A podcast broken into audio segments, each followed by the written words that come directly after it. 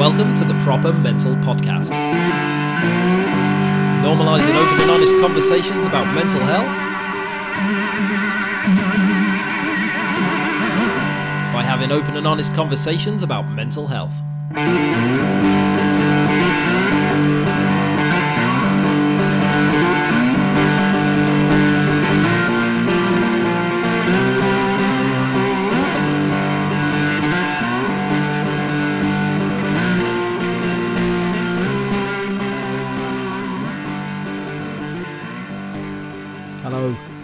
Welcome to episode 115 of the Proper Mental Podcast. It's a big one this week. I've been looking forward to putting this out for quite a while now, but my guest this week is Mr. Alastair Campbell, who is a journalist, an author, a broadcaster, and a mental health campaigner. He's probably best known for his role as former British Prime Minister Tony Blair's spokesman, press secretary, and the Director of Communications and Strategy for the Labour Party. And he's also a long-time campaigner for mental health, and he's worked with some of the UK's biggest charities and organisations. He's written two personal memoirs about depression and the pursuit of happiness, and in 2019 he made the documentary Depression and Me for the BBC. And in this episode, I chat to Alastair about the work that he does in the mental health space and where his passion for this work comes from. We chat about his own experiences with psychosis and depression and addiction, and about his brother Donald, who had a lifelong struggle with schizophrenia. We also chat about cold water swimming, his love of Burnley FC, and how his depression impacts his family. And we talk about giving up alcohol, the importance of physical health, and how he takes care of himself. And Alastair takes me through the jam jar technique, which is a technique that he uses to manage his own mental health. We even managed to chat a little bit of politics towards the end, too. Not too much, but I couldn't let him go without at least asking him something political, right? This is such a lovely episode. This one's been in the works for a little while. I probably emailed Alastair two years ago, maybe? The first time anyway. I've emailed him several times since. And his schedule was so busy we weren't really able to put anything together. But you know every time he emailed he always got back to me. He was always lovely about it. He just couldn't do it. And then a few weeks ago i was in the library and i saw his book living better on the shelf. So I decided to get it out. And I was reading that book. It's an incredible read. It's a, a wonderful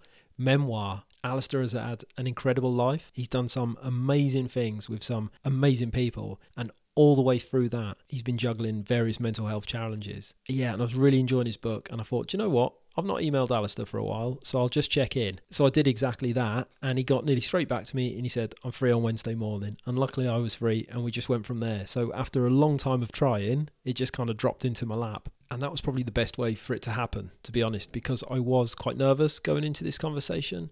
Alastair has a reputation for being very upfront. You know, I think calling a spade a spade is probably the right way to put it. And I was thinking to myself, you know, am I cut out for interviewing this man? I'm going to have to bring my A game, right? Because if I get something wrong, he's going to have me on it. But you know what? He was the nicest man. There was no need to be nervous at all. I found him to be really warm, really compassionate, very funny. You know, we laugh a lot in this. He makes a lot of jokes. And he's been talking about this mental health stuff for a long time. He has a really good understanding of mental health, of his mental health, and how it impacts him and how it impacts his family.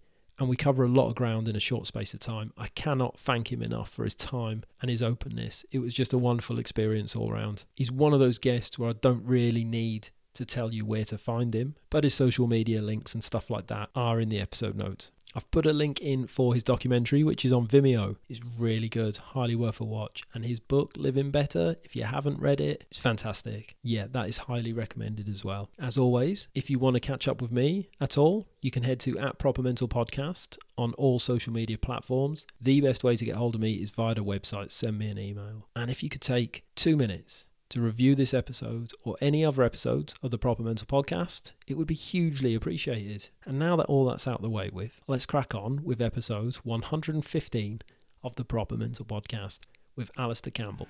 Thank you very much for listening. Enjoy.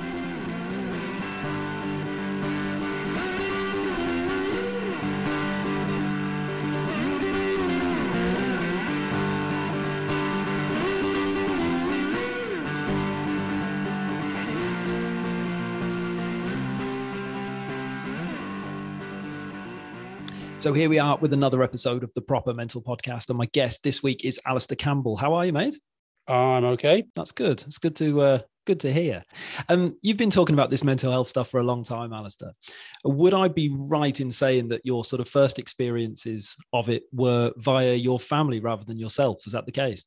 Definitely, yeah. Um, my first actual memory of something to do with mental ill health was when we were on holiday in the Hebrides. My dad came from an island called Tiree, and we used to go there every summer. And I can't remember what age I would be, but I remember a neighbour who was being sectioned uh, on a, a neighbouring croft to my dad's family's croft, and just being mesmerised by what was going on, and people kind of whispering about it, and not really wanting to confront what was going on, but fascinated by it. And um, so that was, and I, and I remember sort of really being intrigued as to why this was happening, and and then my brother, yeah, you're right. The the real kind of big moment was when my brother Donald was diagnosed with schizophrenia in his early twenties, um, and that was such a big thing for the whole family. And even though my dad was a vet, so you'd have thought, you know, a scientific background, as it were, we didn't know anything about schizophrenia. We literally knew nothing, and um, so that was quite a quite a steep uh, education, really. Yeah. Yeah, very much the uh, the deep end. Yeah, was there much um like I'm, I was trying to think right because I think when it comes to diagnosis and labels in the mental health conversation, there's almost like layers of stigma, and mm. even now in modern times, um, schizophrenia is is deep on that on that list. It's really misunderstood by people totally. now who haven't experienced it or or uh, you know attached to it in any way. But sort of like even back then, was there much like resources for you to even understand what was happening, or how did that kind of work? I think it was a very different era. So I think that I think people had a kind of basic trust and belief in doctors. Um, and, so my brother was in the military, he was in the Scots Guards. So his first port of call and where we first saw him after he was taken ill was in this military psychiatric hospital in down near Southampton. It was a pretty tough place. It wasn't. Uh, uh, it, there were some really good people in there. There were some nice nurses. There were some nice doctors, but it was tough because this was a time. This is you might not be aware of this, but there was a time when you could buy your way out of the military. Right. Uh, so you could leave. Say you signed up for X number of years, but you've decided after a year it wasn't for you. You could buy your way out.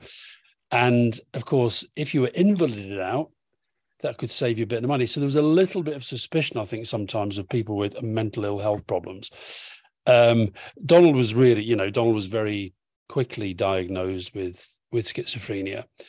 Um, so it was different, but it was quite a tough environment. I, mean, I always remember thinking, right, I'm in a hospital, but and I went down there and I, I went down with my dad.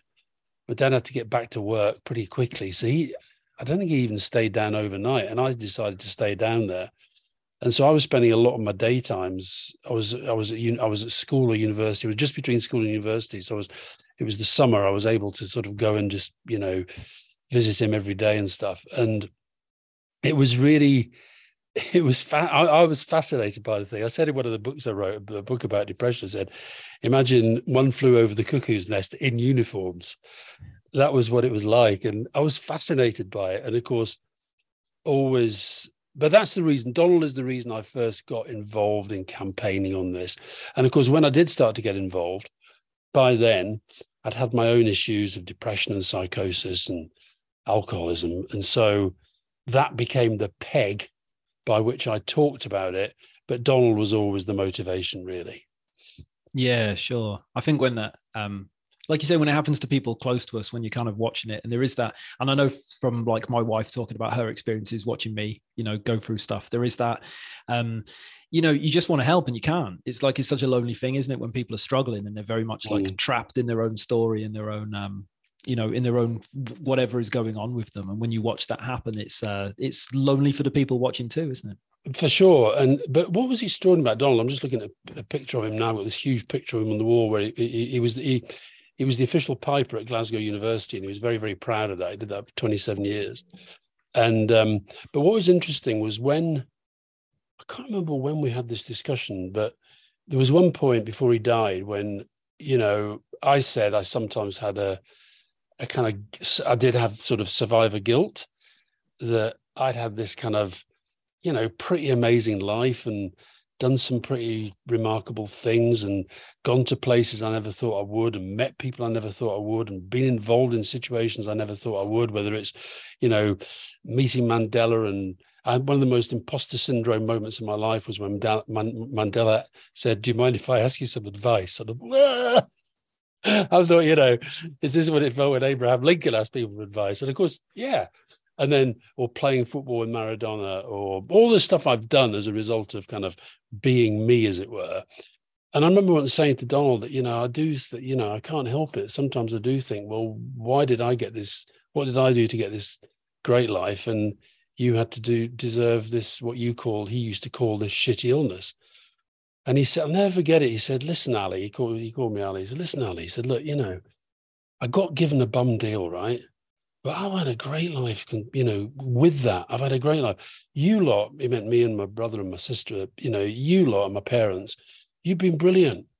I couldn't have got through what I've got through if it hadn't been, you know, he, he had a completely different perspective on it, which was like he, you know, and he, he had, I remember at his funeral, you know, and again, the, the shitty illness took 20 years off his life, not because of the illness, but because of the medication you know once he got into normal infections he couldn't fight them in the same way that you know most people can. Um, but he had an amazing outlook. And you know i think i remember at his at his funeral people you know there was so many people sort of turned up.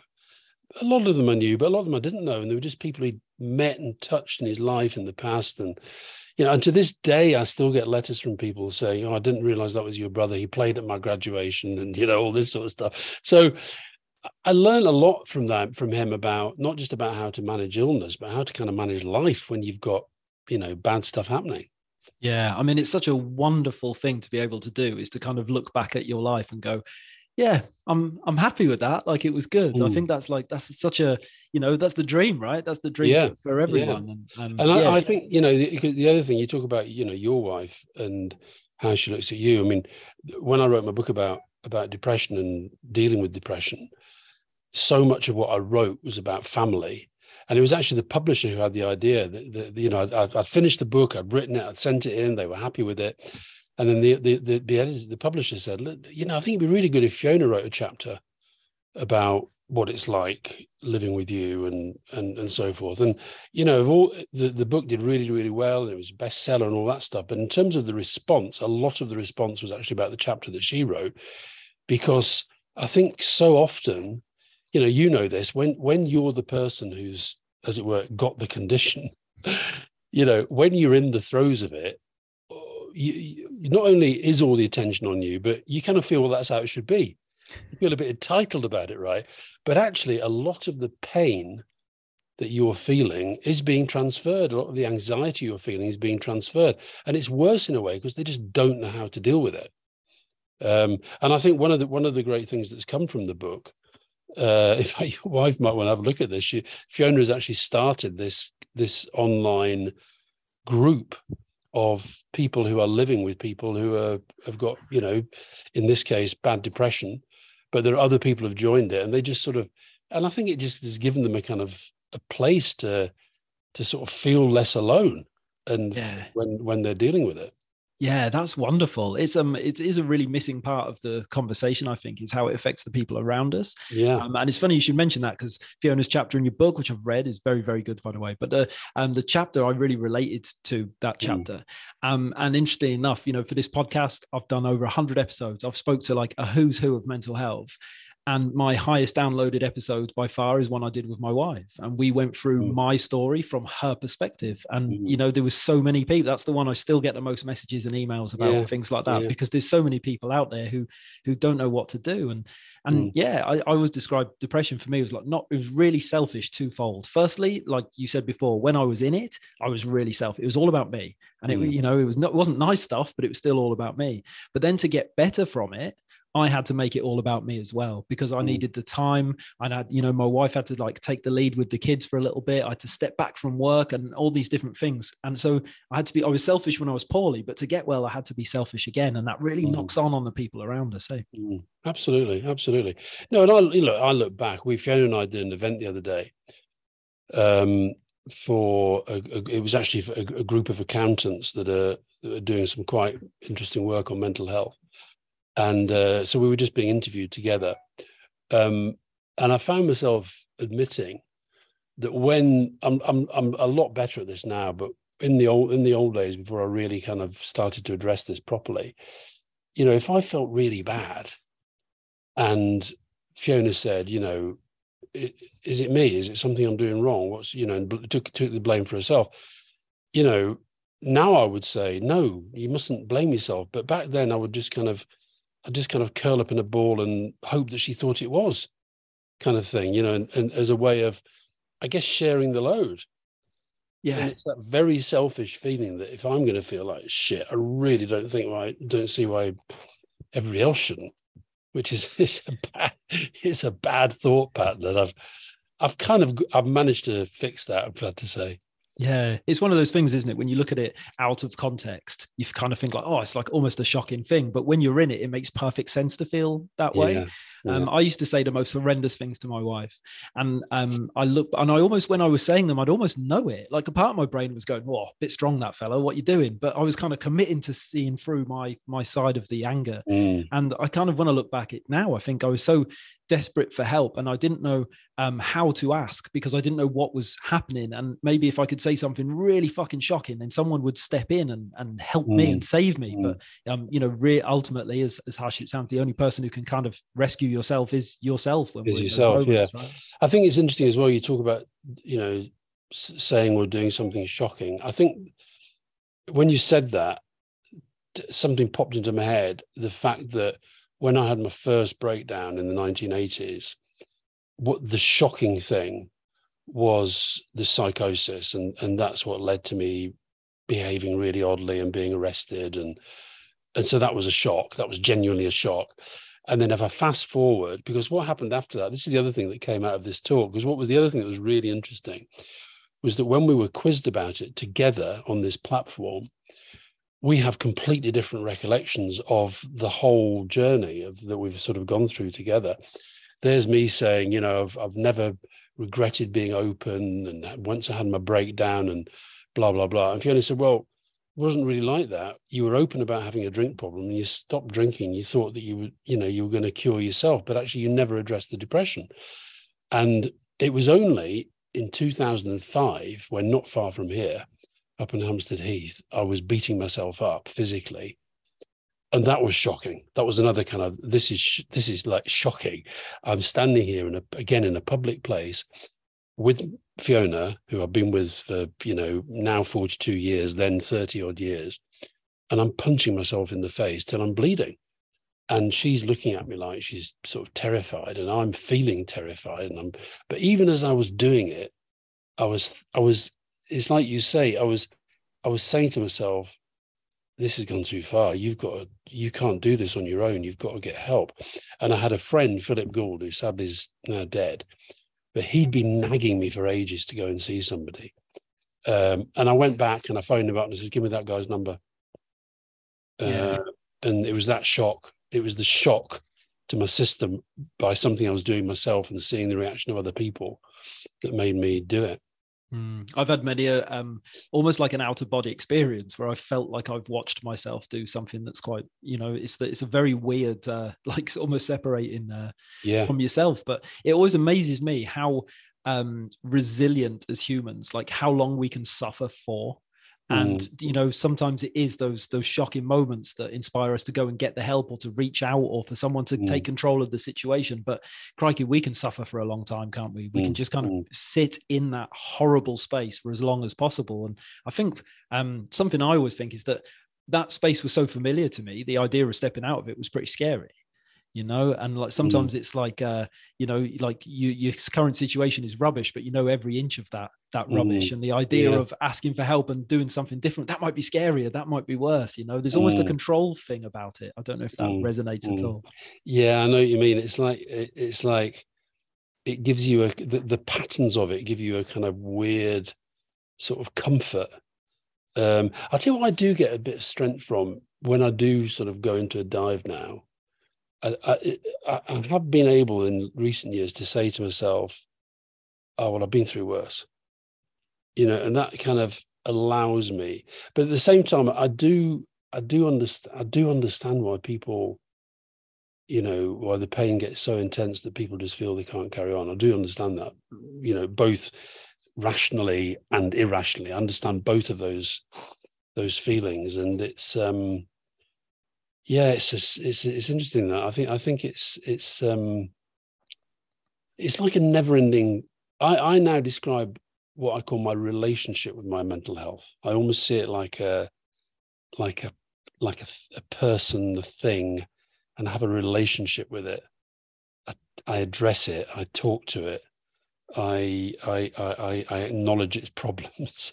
I try to help it. How can I help you? You're having a really bad day today. What's this about? Tell me about it. Yeah, that's um that's interesting, but there is a level of like I suppose acceptance about that, right?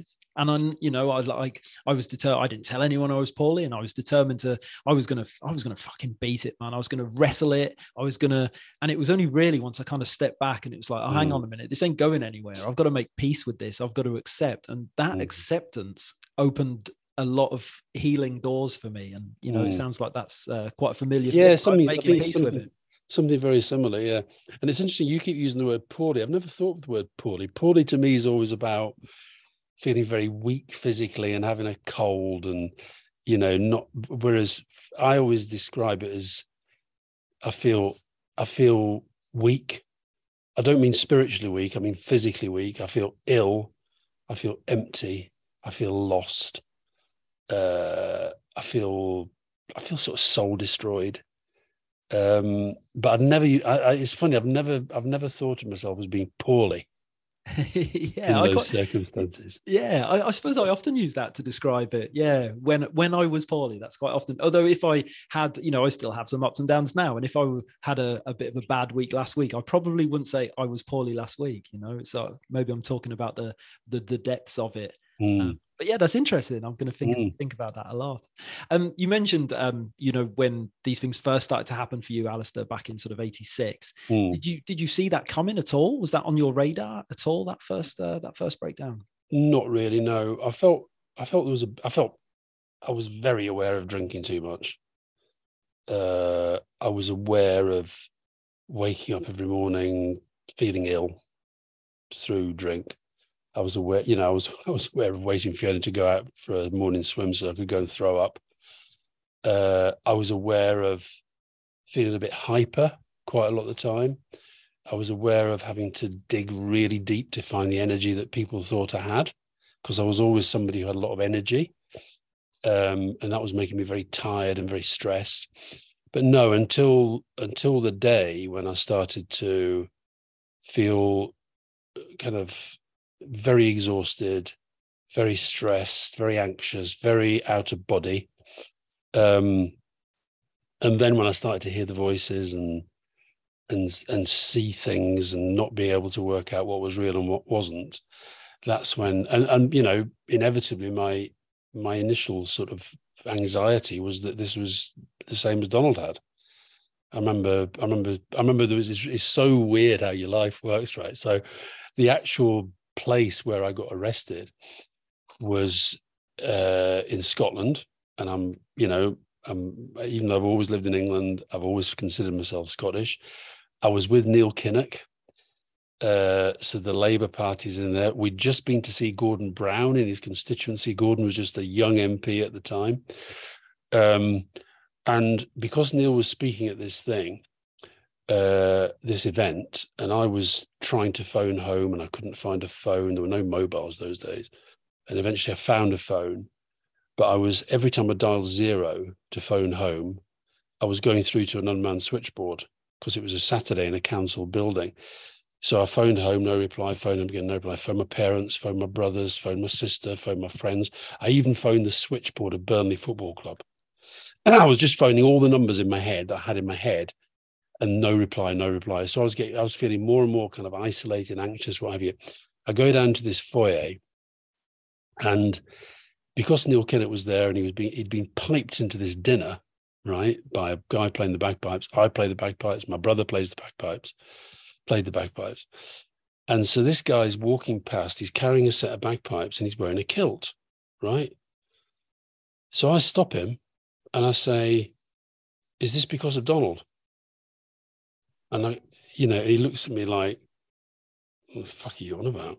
You know, it's like, but as part of the paranoia that was going on, everything around me was was sending me messages. I remember these these buses going by with adverts on the side, and I was trying to decode the message and all this sort of stuff. Um, so all that stuff's happening, and I now know it's it was unreal. You know, the guy was right to look a bit perplexed as to why I said to him, you know, is this about Donald? He was not unsurprisingly, he said, Well, who's Donald? Right. You know, and I said, Well, oh, and then, and then you go into this really quite deep paranoia. Uh, by the time I was in the police cell, I was I was I was absolutely away with the fairies. Took all my clothes off, banging my head on the wall. Um, everything. I remember when they finally got a doctor to see me. I couldn't confront the word left or right, or blue or red. So a lot of political yeah, stuff going on yeah. there as well. Wow. Wow, yeah. that's a that's a that's a lot, right? Mm. And I'm I'm really interested in um in like the recovery process from that you know because i think it's really easy like it's, it's great that we talk about these things that happen and it's great that we can show people that you can be okay and sometimes the hardest bit is that middle bit and mm. what what did that look at so you know like after you start to kind of feel more like yourself and you know that these things happen what steps were you then taking to say right i'm going to make some changes i'm going to try and make sure this doesn't happen again what did that look like for you uh well, the big one I made was was to stop drinking. Um, but again, in this discussion we had with Fiona the other night, her view was that that was that that that camouflaged all the other stuff. Um, so it was quite a slow process. I mean, I was in I can't remember how long I was in hospital, but I was there. The psychiatrist was really good. I really trusted him. Um, when I I remember when they let me out, and I flew back from Glasgow with Fiona, and I got very, very, very edgy on the plane. Um, and by the time we landed in Heathrow, I couldn't face going into London. So I went I actually went down to the West Country. I had a friend, Sid Young, who had this house in the countryside in in the West Country. I went and stayed with him. Um, I just couldn't quite face the noise and the um, and it's funny now. Again, sadly he's dead as well. But you know, he used to for years after he used to he used to laugh about, you know, because I was still sort of talking rubbish and I was still convinced of you know I couldn't quite work out what was real and what wasn't about what when I was trying to tell people what had happened um, and then one of the best things that happened well two of the best things one was that Fiona stuck with me uh, and the second was that my old boss at the mirror gave me my old job back so I went back to the beginning in a way and and and that that gave me a feeling of recovery it was almost like the because I've always been a bit of a workaholic anyway. The, the professional and the, and the personal kind of came together really well. And then I just sort of slowly. I remember with the drinking, I used to count the days. I stopped counting after I was well into the thousands. I used to literally, I used to go to bed every night and pretend I was Geoffrey Boycott at the crease and I'd got one more run. but but I didn't really I didn't address the depression at all. Truth be told, I don't think I even identified that that's what it had been. Yeah, was there kind of a link between the drinking and the mental health stuff, or I'm know, sure how, there must have been. Yeah, I'm sure there must have been because I think it was. Yeah, there must have been. There must have been. Uh, and it's funny now because I do sort of drink a bit now, but I've I've never touched beer and I've never touched scotch because that's what I used to drink, and I now have the occasional glass of wine, and, and I think it's like I think what it was is that I'm an addictive personality, and that was an addiction at the time. And I've probably got other addictions now that are, you know, healthier. I'm addicted to cold water swimming. Yeah. Uh, I'm, I'm, addicted to. I'm addicted to at the moment reading German. I just read German all the time. yeah. um, uh, people, people, you know, I, I listen to German podcasts I don't listen to. People keep saying, Oh, you've got this great podcast. You know, well, what podcast do you listen to? I said, Well, have you heard of Phrasenmäher? Uh, it's incredible, really, isn't it? How we can take those like unhealthy, uh, unhealthy things and and and swap them over. Yeah, what fills what fills the gap because they do leave a gap. I always say that. Um, I I you know yeah I've had my issues with drink as well, Askler, and um, I I had no idea I had any form of anxiety at all until I stopped drinking and then I realized how scared of the world that I was because Mm. anything brave I'd ever done, I did half cut. So it was that was like my my superpower almost. And I had to kind of learn to learn to live again and, and learn how to like Mm. adjust to the to the world around me. Mm, But mm. something that sort of plagued me for a long time um, was when I was coming back from this stuff, I was really fearful it was going to happen again. And I was always thinking, like, you know, I turned down big pieces of work or opportunities, or I played everything so safe, so close to home, because I was always like, you know, oh, what if I give too much of myself to this project and I Yeah. break and I go back to where I was? Um, but I mean, you went back to journalism and then into politics, which is, you know, it, that's got to be a, a a, a melting pot of different things that might not necessarily be good for maintaining good Yeah, I did think about it a lot. I th- I did think about it. Um, so when when I made that jump, I mean, I- when I went back into newspapers and back to the Mirror, I did feel my strength coming back. Although interestingly, the very, very, very first job I had back on the Mirror, my, my breakdown had involved me. I'd flown from London to Glasgow. I'd got involved in these various situations through the day. We'd been in this top secret naval dockyard, a lot of stuff that classically will feed paranoia and all that. And my very, very first job when I was back on the mirror uh, was a terrorist attack at Heathrow. And I had to go out to Heathrow and I got there and I, I had a kind of bit of a meltdown. And again, I phoned my mate Sid and I said, Sid, I can't do this. And he was a he was the mirror guy down there. He did the story for, for me from his kitchen in Bristol. Um, and, but slowly I got myself together. And then when it came to the sort of jump in the fence to politics, um, it was, I, I thought about it a lot. Um, I remember saying to Tony Blair, you know, look, I've had a breakdown. This is going to be a lot more pressure than I've had before. And he sort of said, What are you worried about? I said, Well, no, a bit. He said, Well, I'm not worried. So if I'm not worried, let's just, you know, go and see what happens, kind of thing. So I, I, and the other thing I'd say, I still to this day, I, my, my sister, for example, she thinks I've, she thinks I've not, she thinks I go on about my breakdown too much, but I use it as a yardstick now for when I'm really struggling. You know, if I'm lying on the sofa here because I'm feeling that shit, I, I'll say, well, it's not as bad as then, is it? You know, and I, and I find that quite useful. Yeah, definitely. And knowing that there will it will end.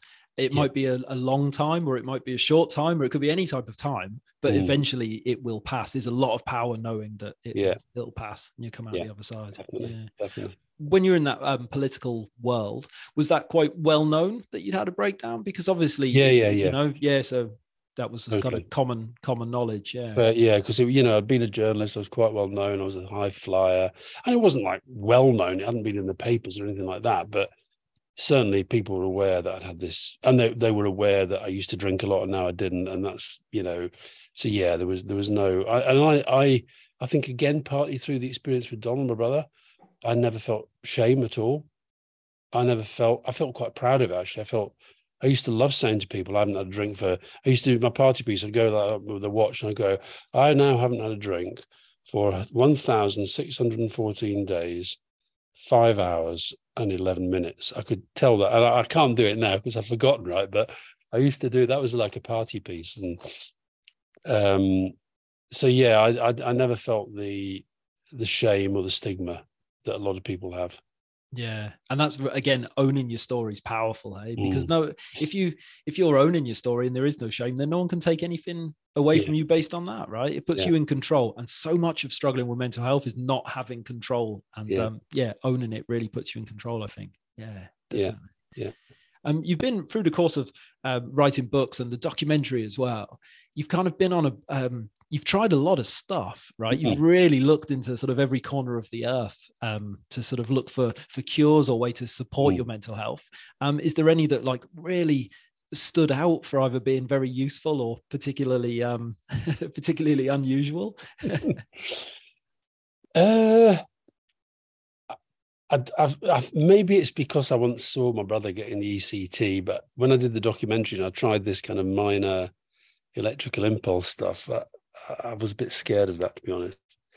Um, I I was really surprised when I didn't take the psychedelics, but when I was studying them as part of the TV program, I was really surprised how drawn I was to that as a possible uh, treatment because uh, I just saw the effect it was having on somebody who was so badly depressed that it was, you know, really sad to watch. Um, I think in the end, the thing that you know, I, I, bang on about my jam jar, this which is just it's just a device, it's just a, it's just a tool to order my own thoughts by sort of layering the things that I know help me in my looking after in my relationship with mental health. Um, and I found that really, really helpful. And I, you know, I'm, I do think that you know the really simple things like watching what you eat and taking care of your sleep and exercise. I mean, it's you know, it's, I, I, joke about being addicted to cold water swimming, but the truth is, I've only been doing it now for three years, two, three years, and I have had some depressive episodes, but I've got out of them quicker. And it may have nothing to do with the swimming. I don't know, but it might have. Yeah, and ultimately, who cares, right? Like, yeah, exactly. things are better, things are things are and better. The thing is that you know, since I now look after my physical fitness. You know, I I swim. I've just this morning, just before doing this with you, I've been doing a you know a boxing session, and uh, I keep myself fit. Um, and I'm absolutely convinced that helps mental health. So these are, you know, none of these are kind of eureka moments. They're just things that I sort of wish I'd learned a lot earlier. yeah, yeah, definitely. We often learn these things the the hard mm. way. Yeah, I see it all as a, a, bit like a puzzle, right? And you know, my puzzle is different to your puzzle, and everyone. Some people have more pieces, but you have to find those bits and and fit them in and, yeah. and make it work for you. But yeah, the yeah. exercise stuff is huge. Someone said to me once that mental health needs physical support, and I really like that as like mm. a little um little little catchphrase. Yeah. Yeah, and physical health needs mental support as well. Well, true. Yeah. You know, you yeah. look at these. You look at these athletes now they're all they all look after their psychology. Yeah, very much so. Yeah, definitely. Um, what led you to the uh, to the cold water, Alastair? How did you get into all that? I don't really know. I mean, I just started. I think what happened was because I used to run a lot, and I'm somebody who, if I stop getting better at something or I stop thinking I can get better at something, I get really, really angry with myself about it. And it was obvious to me once I realized I would never be able to do a sub four hour marathon again because uh, my legs just hurt when I run. And so I was looking for different things to do. And, um, you know, I've, I've, Fiona swims every day. She swum virtually every day that I've known her. She's gone for, a, she's swum a mile. Um, but I started going to the Lido and there was just something about as it got colder, I just thought it was quite interesting. And then once I got to 10 degrees, I thought, mm, can I keep going? Most people were dropping off. And there was one day I remember a couple of years ago, there were literally four people. There's a seven o'clock queue. There's at the moment it's about 30 because it's become really kind of trendy and fashionable. But there were about four of us, and it was so cold. Um, I don't know is the short answer.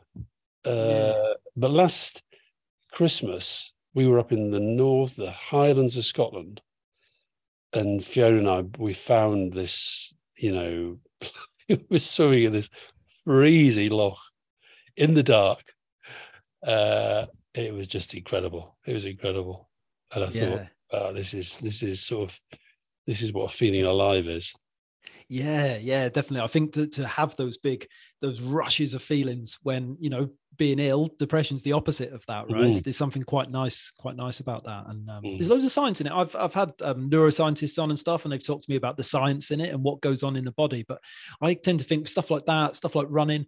There's something in it for me about controlling your suffering you know it comes down yeah. to you know putting rather than uh, suffering with seemingly out of my control but putting me back in the driver's seat of how mm. much i can endure there's something mm. that i quite i quite like about that yeah yeah. yeah. definitely. And the um the football's important to you too as well, Alastair. Like that plays a, Burnley play a big part. Yeah, it does. It's part, and, and they're they're a they're, Burnley's a majam jar, and and that's I think that's about belonging. I think that's probably my sister's a quite a big believer, uh, Christian, and she sort of jokes about you know my religion's real, yours isn't, sort of thing. You know the football, but it it is that sense of belonging to something. I think. Um, and it's yeah it, it's it's I, I, don't i don't do that thing of you know I, I, never i don't think my health mental health is affected by winning and losing um i think it's i think i even when we lose i feel i got something out of going there today you know uh and at the moment we're not losing very much so it's good Yeah, I know. Yeah, well, I'm a Swansea City fan, and sort of did us four four nil at Turf Moor earlier. Yeah. So yeah. uh, yeah, I Good think we're playing. Yeah, I bet. Yeah, I think we're playing again in January, so Yeah. uh, we'll have to have to see who comes back from the World Cup. But um, yeah, it's um, it's fascinating. There's something about being part of a tribe, isn't it, and wearing those colours. I think that's a human thing to connect to others in Mm. in that way. Yeah, and I think I do. I think it's interesting that because, like, I don't. I'm not. I am a tribal person. Like, you know, my politics, sport, that kind of thing. But I've always felt, and I, I, I don't know whether this is where some of my mental health stuff comes from. I've always been, I've always had feelings of being outsider, insider. You know, I mentioned the Scottish thing, so I've always felt Scottish, but most Scots would view me as English. Most, when I was at school, both I and my two brothers, all three of us, our nickname was Jock. You know, they saw us as Scottish because we played the bagpipes and supported Scotland at football, and we're always banging on about Scotland. Um, likewise, I find in in politics that um, when I go into Parliament now, I feel an outsider. I don't feel I'm part of it, but I feel that I'm viewed as part of it uh, and it's like um, so I've always had that sense of being slightly outside everything, yeah. uh, which has got its ups and downs. Yeah, yeah, definitely. There's kind of like identity is huge, and there's something Mm. in that. And like, I really, um, I feel like I've talked about myself a lot today, Alastair. But there seems to be a lot of crossover here. But yeah, I mentioned before I sport Swansea. All my family are Welsh. I didn't grow up there. I'm the only one at home who doesn't have a Welsh accent. I'm, I live near Liverpool. My wife's from around here, my kids have a regional accent. So I'm the only one at home who doesn't sound like everyone in the house. And there is there is something about that your place in the in the world and in the tribe that um, is something that comes up a lot in my therapy sessions. And uh, Yeah, yeah. Yeah. No, I, I, I feel, um, and I've, you know, I've never joined a club. You know, I wouldn't, I wouldn't. The, the, why these clubs that people want to join? I just don't get it. Uh, I, you know, I, I, so I am, I'm, I'm tribal on the big picture kind of stuff. Um, and I think that I think the whole sort of national identity stuff as well. You know, I mean, I, a lot of a lot of my political opponents think I'm kind of insane about Brexit, but but actually that was an important. You know, I felt my I did feel a kind of huge chunk being taken out of my identity, um, in a way that you know hurt. And so, yeah, no, this, this stuff, this stuff's. um I'll tell you the big thing. You talk about when I was. I don't see a psychiatrist as often as I did because I, I actually saw I saw this guy David, who I've written about in the book, as you know. I saw him a lot after that 2005 beating up stuff, and one of the things that kept coming through with me was this conflict between self and service, constant, you know. Um, and and so what it meant, for example, was wh- whether Tony Blair when I worked for him, or Gordon Brown when I stopped working, but he was trying to get me back in. I feel this constant conflict. If somebody's asking me to help them, I sort of I want to do it, but I know it's not going to be good for myself. Um, and even now, I get now that you know I'm doing this podcast at the moment, which has got absolutely berserk. You know, it's like been number one for months and thousands, and th- we sold out the Albert Hall in a few hours the other day. It's crazy. Um, and a lot of them was saying that you know we're looking to you to sort of you know give us hope and start a new party and i'm going no no no no i'm just doing a podcast i'm not i'm not you know and it's that constant conflict of feeling i should but i don't want to because i know it's going to be bad for me Yeah, and it's always a tipping point with stuff like that, right? So Mm. sometimes doing, you know, doing these things uh, makes us feel good, and um, you know, I always think when doing stuff for other people is huge for my recovery because, uh, you know, in when I'm in it, I turn on myself, you know, but I can't be a piece of shit if I'm doing something nice for people, right? So that's kind of Mm. my relationship. yeah yeah yeah But there's always that point where Mm. you, like you say, where you start giving yourself too, too much of yourself, and Mm. you know, I was really interested to ask you actually how you balanced over the year. You're famous for your output. You're famous for your workload, you know, and how you've balanced that with your with your mental health. You know, how you've rode the the highs and lows of having so much in your life versus, Mm. um, you know, this this thing that you have to be aware of. I don't really know the answer to that i think i think now i still work hard i still do a lot I mean, you know, before I was talking to you, I'm I'm, I'm working on a new uh, a new book. That'll be my 18th book in 13 years or something. Wow. Um, I mean, you know, t- later today I'll probably watch the England game. I'll watch the Wales game, but in between I've got loads of stuff I've got to do. so I do. I think now, I think before I just used to power through it to be honest, hmm. and that wasn't healthy. Now I'm much more conscious of it. I've noticed, for example, with my planning of my diary now, if I'm looking ahead for a month, I'm I'm definitely keeping more gaps in there. Now it's partly for work. It's partly so as I can think right. If I've got to break the back on this part of the book, I've got time to do it. But it's also if I'm not feeling great, I can wind down a bit. Um, so I've just become better at time management. I think. Yeah. Uh, I've become better at saying no. Um, I've become better at sleep. Incredibly important. Um, and I think the other thing, you know, that lockdown was interesting because I do think that kind of key relationships are so important. And, and, and the thing that was really amazing about lockdown was, you know, Fiona and I, we've had a lot of ups and downs, but I just felt in lockdown that, you know, mm, well, of all the 8 billion people out there, if I've got to be locked up with one, it's probably her.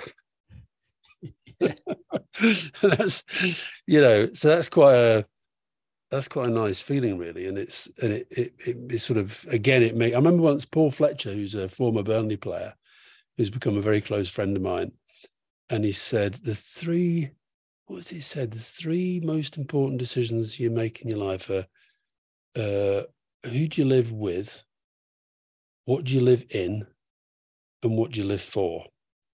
And you know it's not a bad kind of frame that you know. Yeah. uh, so the, those choices are quite important yeah so it sets a foundation for everything Mm. else that you're going to you're going to do yeah definitely um you mentioned your jam jar before alastair and i was wondering because um i was be really careful when i talked to someone who like whose book i've read because it's like i know about it and you know about it but people listening are going to be thinking like what's that so What it? could we could we break down the jam jar because i think that's an incredible uh, tool and to see it like drawn in the back of the book um that was really Yeah. useful i think Yeah, well, it's it's it's such a simple thing, and it, it's like it came to me from this woman in Canada that I, that I interviewed for the TV the TV program. So basically, she says, "Look, your life is a jam jar." Um, oh, so let me get let me get something that looks vaguely like a jam jar. I've got this right. So let- let's let's say that's a jam jar, right? Down here, the bottom of the jam jar is sediment, your genes. The rest of the jam jar is your life into which good and bad go billions and billions and billions of experiences and thoughts and you know good things bad things. And she said most of the time we're all coping just about managing all this. When we don't cope the jar explodes and we're ill. She says instead of trying to undo anything in here try to build the jam jar. So it's a bigger jam jar and you put more of your life into it.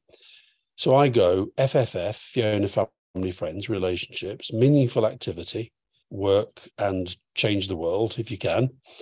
Sleep, diet, exercise. Uh, then the personal stuff to me: bagpipes, Burnley, my bike, my dog, speaking German, speaking French. Uh, then related to that, curiosity and creativity, writing, thinking. And what was interesting about when I've done it, you know, and as you say, I've written it, drawn it in the book. When when I've done it, I'm up here before I've even mentioned medication. Whereas before I got my jam jar, if you'd have said to me, How do you look after your depression? I'd have said, Oh, medication. Now I see it as one of many things that I tick off when I'm not feeling great. So I use this as a kind of defensive thing. I just, so the real jam jar is over on my desk over there. And if, and I just look at it and I'll think, Oh, I haven't done anything for creativity today uh, oh, did you? Why did why did you eat that chocolate bar yesterday? Don't do it again today. So, you know, it's just I'm giving myself these these messages related to the jam jar all the time. Meaningful activity. I basically I say to myself every day, I've got to do something today that I would consider to be meaningful. It doesn't have to be, you know, it doesn't have to, I don't have to save the world, although I'd like to. It's just got to be something and you know, I just tick them off every day. Yeah, that's a, such a lovely way to look at it. And it what really jumped out to me then when you were talking is so many of the things you listed. It's not about um, bringing more stuff into your life. It's about um, you know family and sleep. And this is stuff that's it's there for us, right? We just have to like be more maybe more aware of it and more grateful yeah. for it and make more effort with it. But it's all stuff that's you know it's not you know it's not costing a lot of money. It's not out there. We're not bringing. Well, it could do. It can do.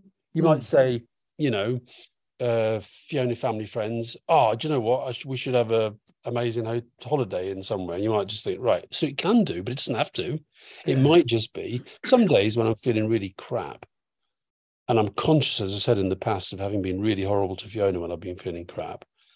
I will I will tell myself as I'm brushing my teeth, right, I'm going to go downstairs and I'm going to tell Fiona in the kitchen, I'm not feeling great but I want to just say, you know, I couldn't live without you, you know, or just go and buy some flowers or just do something, you know, that says, and and and I'm not, I'm not sort of doing it as a tick box.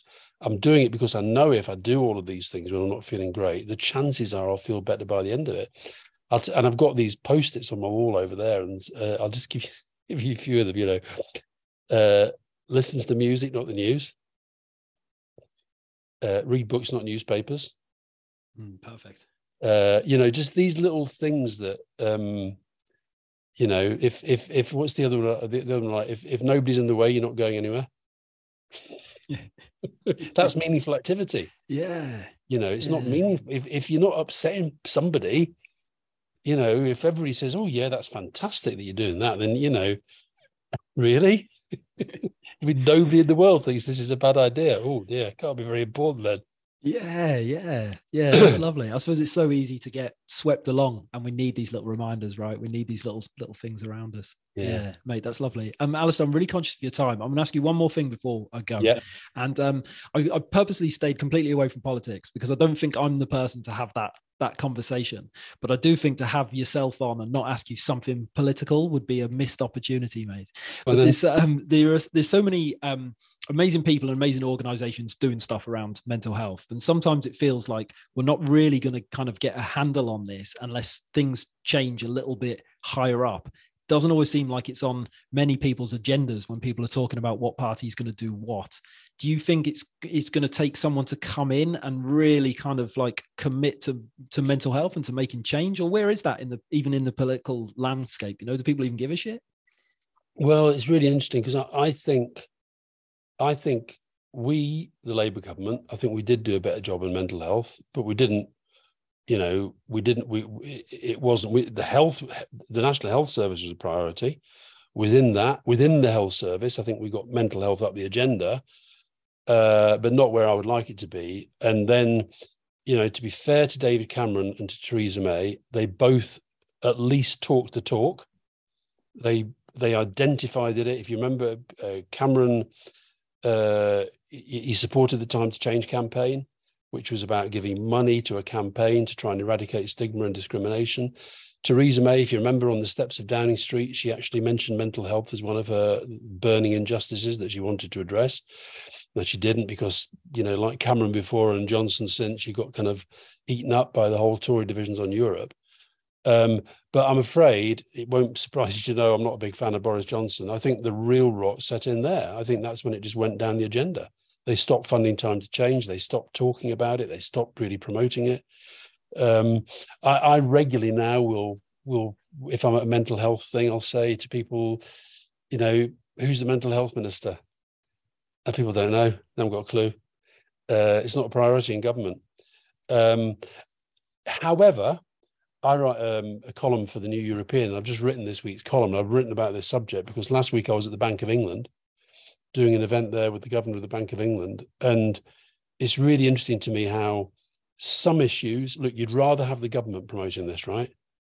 But actually, in mental health at the moment, I think the, the change is still going on uh, because a lot of business organizations are doing it. A lot of the a lot of the big financial institutions that lost people to suicide, they've taken a completely different approach since then to work, you know, to mental health in the workforce, in the workplace, and so forth. So I still think we're making progress. I just think it would be a lot better if we had a government that actually, you know, believed in this. Yeah, yeah, definitely. And I suppose it just makes you know even more important to just shine a light on all the amazing people that are out there doing this regardless right and um you know all the Yeah. different charities and organizations it's, um, it's inspiring stuff yeah. Yeah. mate i've enjoyed today immensely thank you Thank so you. much for your time i really appreciate it Not it was, at it was lovely to meet all. you and um, Mm, yeah, you, good luck to you. thank you very much All right, mate. All the best. all the best